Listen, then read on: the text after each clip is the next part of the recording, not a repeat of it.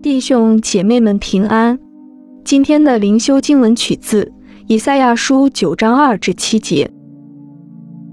在黑暗中行走的百姓看见了大光，住在死荫之地的人有光照耀他们。你使这国民繁多，加增他们的喜乐。他们在你面前欢喜，好像收割的欢喜，像人分卤物那样的快乐。因为他们所负的重恶和肩头上的杖，并欺压他们人的棍，你都已经折断，好像在米店的日子一样。战士在乱杀之间所穿戴的盔甲，并那滚在血中的衣服，都必作为可烧的，当作火柴。因有一婴孩为我们而生，有一子赐给我们，政权必担在他的肩头上。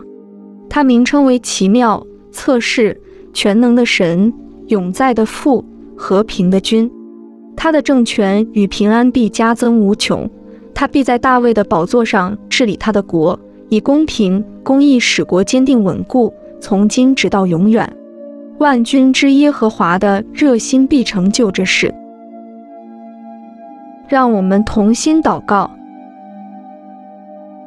主耶稣，伯利恒圣婴，求你来做我们心中的王。阿门。愿神兼顾你，成为新造的人；愿他的脸光照你，施恩拯救你。今天的读经灵修是由 Growing Faith at Home 施工提供。